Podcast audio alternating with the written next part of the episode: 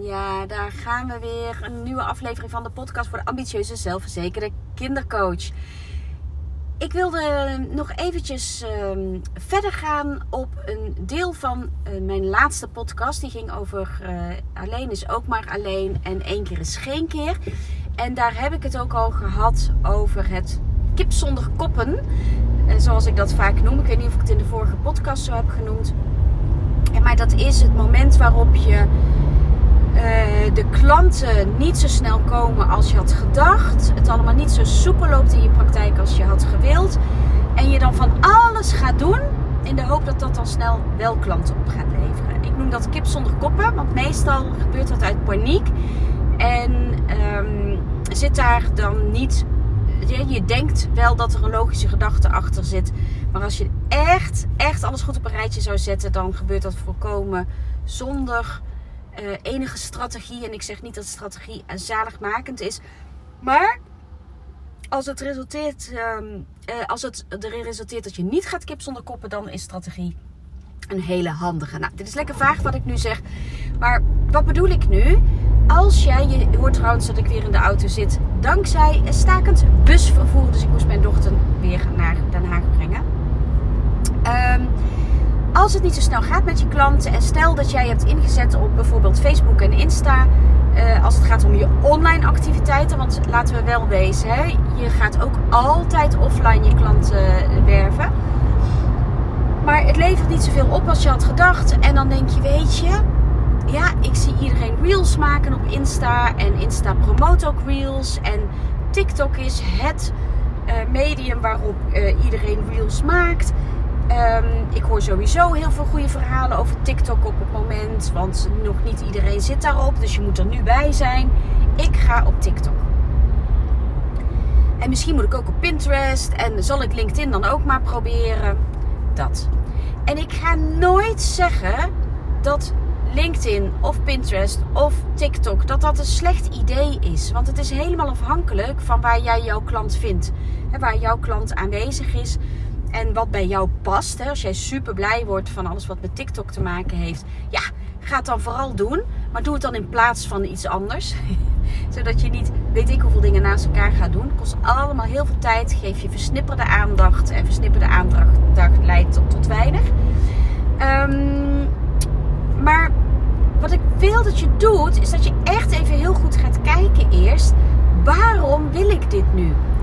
Waarom denk ik nu dat ik dus op TikTok, Pinterest, LinkedIn moet, terwijl ik had ingezet op Facebook, Insta?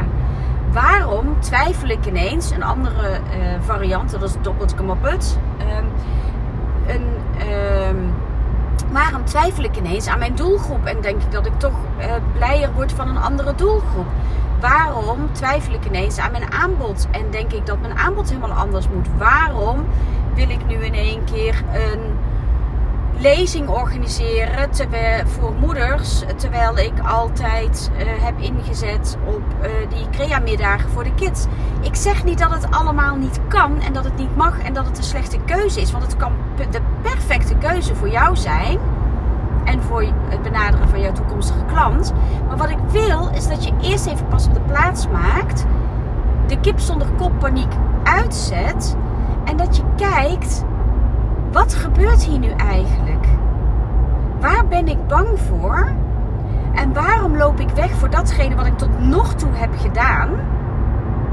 En is dan wat ik nu bedenk echt de juiste oplossing? Want heel vaak denken we dat we een andere doelgroep willen, omdat de klant waar je op richt nog niet zo snel komt. Maar willen we dat alleen maar omdat we bang zijn dat we geen klanten gaan krijgen. En niet omdat we van het andere nou zoveel blijer worden. Vaak denken we dat het aanbod helemaal op de schop moet, omdat het je nog niet gelukt is om het over de bühne te brengen zoals je het tot nog toe deed. Maar hoeft je aanbod helemaal niet anders, maar mag je je verhaal gewoon scherper neerzetten over dat aanbod. Soms hoef jij helemaal niet een ander medium te pakken, zoals een TikTok, om daar je klant te gaan treffen. Maar mag je kijken, de manier waarop ik nu mijn toekomstige klant benader, is dat wel de juiste manier? is dat wel het juiste verhaal? Vertel ik daar de juiste dingen? Zit daar de juiste vibe op? Heb ik het wel vaak genoeg geprobeerd? En dan komen we weer het linkje met de vorige podcast. Eén keer is geen keer. En tuurlijk is het super frustrerend als jij al een paar maanden of een half jaar, of misschien zelfs al een jaar bezig bent. En er lijkt maar niks te beweging te komen. Het is allemaal minimaal wat er gebeurt. Super frustrerend en zeker een moment van reflectie waard. Maar het kan heel goed zijn dat jij heel dichtbij een succes bent. En dat als je nu een andere kant op vliegt, dat je die kans mist. Dat je bijna, we kennen allemaal dat, dat, dat plaatje hè, van die mensen die aan het graven zijn. Uh, zijn ze dan uh, het graven in een mijn op zoek naar het goud? Of zijn ze aan het graven naar de uitgang uit de gevangenis? Ik weet het even niet meer. En dat de, de een die geeft het op en die zegt het is, er, het is er blijkbaar niet. En de ander die zet toch nog even door. En, en je ziet dan op dat plaatje dat ze een millimeter verwijderd zijn van de verlossing. De een bereikt die verlossing, want die zet door. En de ander, die zal het nooit weten. Die zal ook nooit weten hoe dichtbij die was. En super frustrerend dat je nooit weet hoe dichtbij je bent. Dat je nooit de zekerheid hebt als je doorgaat op de manier waarop je nu gaat. Dat je dus die verlossing, die klantstroom, dat succes gaat bereiken. Dat is echt super frustrerend. Maar als eerste reactie in het wilde weg van alles gaan proberen buiten dat wat je eerder had besloten, dat is niet altijd de oplossing. Dus ga alsjeblieft eerst terug naar je droom. Wat wilde ik nou eigenlijk? Waarom wilde ik dit? Wil ik dit nog steeds? Als alles mogelijk was en er geen twijfel over was of die klant nu zo binnen handbereik is voor mij, wil ik dit dan nog steeds? Dat is een eerlijkere vraag dan jezelf de vraag stellen: wil ik dit nog steeds vanuit er komt geen hond en het lukt allemaal niet en het kost zoveel moeite? Als je dan jezelf de vraag stelt vanuit die vibe, weet ik zeker dat ik dit wil, is de kans natuurlijk groot dat je zegt nee. Dan lonkt er iets anders. Dan is het gas ergens anders bij die andere klant op dat social media, andere social media platform. Met dat andere aanbod. Daar is het gas dan echt groener. Dat snap ik heel goed. Maar misschien is het dat niet, misschien ook wel. Maar misschien is het dat niet. En grote kans dat het dat niet is. Op het moment dat je jezelf die vraag stelt vanuit de overvloedgedachte. Als ik nu alle klanten had die ik wilde. Als ik mijn succes nu al had bereikt. Wat wilde ik dan? Hoe zag het er dan uit? En dan is de kans dat de antwoorden op die vragen dan een verfijning zijn van wat je al doet. In plaats van een totaal iets anders kiezen. En dan is die verfijning met wat je te doen hebt. En nogmaals, ik zeg dus niet, want soms, soms mag je echt terug aan de tekentafel en de boel helemaal opnieuw oppakken. Doe ik regelmatig met mijn klanten. Sterker nog, ik heb vanmiddag nog een klant waarmee we de, hele concept hebben omgegooid. En tegelijkertijd is het niet zo, want het aanbod blijft hetzelfde de reden waarom ze dit wil doen blijft hetzelfde. Haar drive is nog steeds dezelfde. Haar, het, het, het, waarom zij de wereld mooier wil maken en de manier waarop ze de wereld mooier wil maken is nog steeds hetzelfde. Alleen de doelgroep is veranderd. Omdat zij door deze doelgroep te kiezen vele, vele, vele, vele malen meer en sneller en grootser haar doel kan bereiken. Namelijk die wereld voor die kinderen een stukje mooier maken. Dan wanneer ze het zou blijven doen op de oude manier. Was de oude manier niet goed? Zeker wel. Is de nieuwe manier per se beter? Nee, die past nu. En, maar voordat ze dat besluit heeft genomen, heeft ze wel eerst in alle eerlijkheid haar, zichzelf die vragen gesteld vanuit een gedachte van overvloed. Is dit nog wat ik wil of wil ik het anders? En ehm, het toffe is dat het dus totaal anders wordt en tegelijkertijd dus helemaal niet. Nou, dit klinkt een beetje vaag zo. Ehm, maar ik denk dat je hem wel kan pakken.